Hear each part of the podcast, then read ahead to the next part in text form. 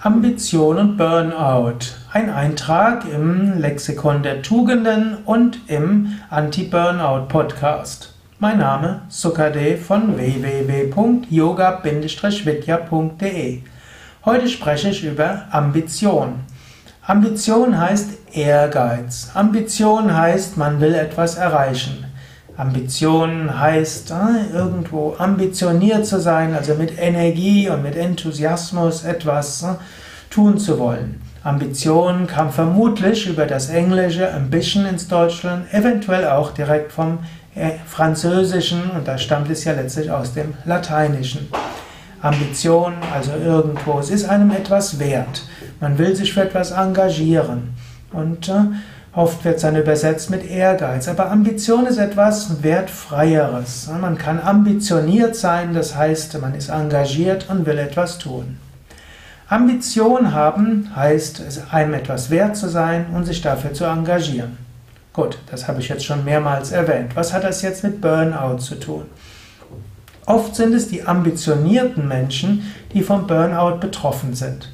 Menschen, die große ja, Enthusiasmus, große Ambition in eine bestimmte Sache hineingebracht haben, da kann es sein, dass sie nach irgendeiner Enttäuschung und nach irgendeiner Schwierigkeit plötzlich kollabieren.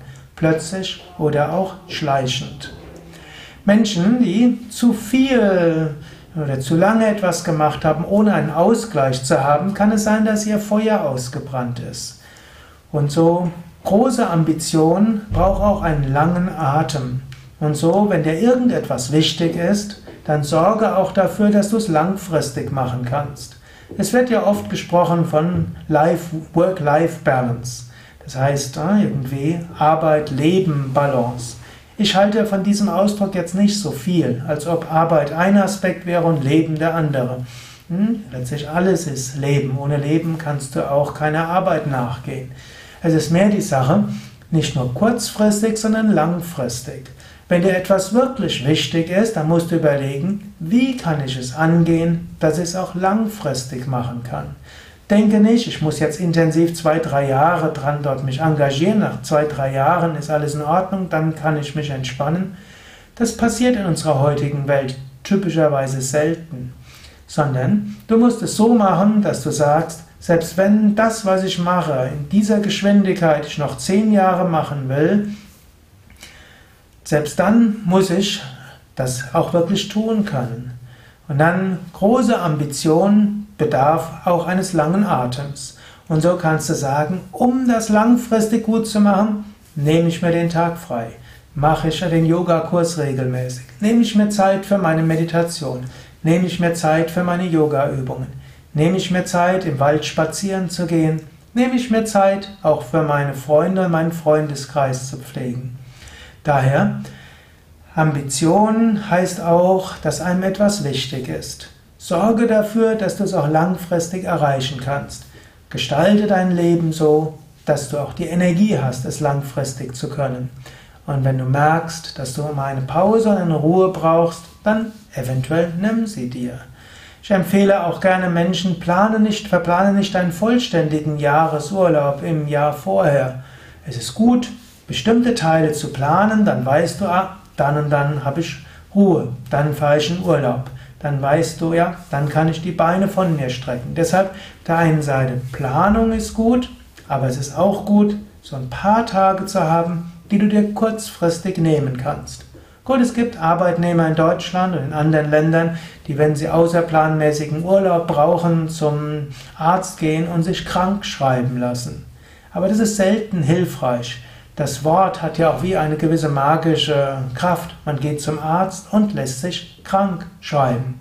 Menschen, die sich öfters mal krank schreiben lassen, werden tatsächlich dann häufiger krank.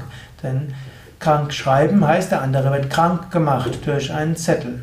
Und Sei es, dass dann andere einen behandeln wie einen Kranken und man merkt, das war nicht, ist nicht korrekt, man badet sich in Mitgefühl, was man gar nicht verdient.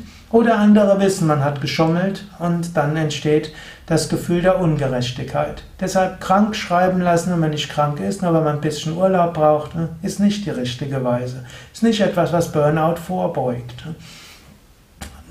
eventuell führst du andere ins Burnout, sondern es geht darum, dass du eben dann, wenn du Zeit brauchst, sie dir auch nehmen kannst. Und dann können ein paar frei verfügbare Urlaubszeit, Urlaubstage hilfreich sein.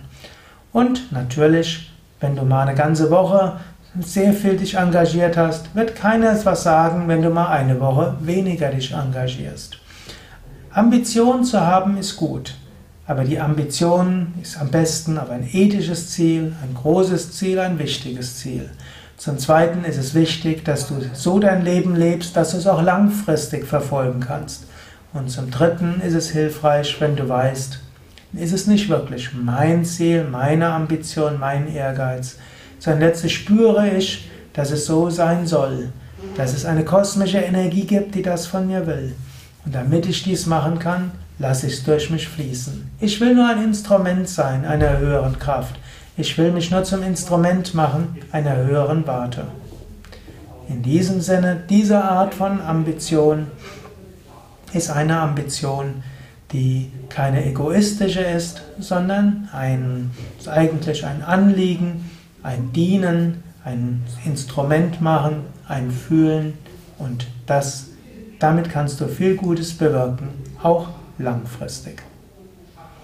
Ja, das waren einige äh, Tipps im Umgang mit Burnout und Ambition, insbesondere auch, wie du Ambitionen langfristig nachgehen kannst und wie du deine persönliche Ambition auch als Teil des Kosmischen sehen kannst und deine persönliche Ambition als Eingebung sehen kannst des Göttlichen, das etwas Wichtiges durch dich wirken will.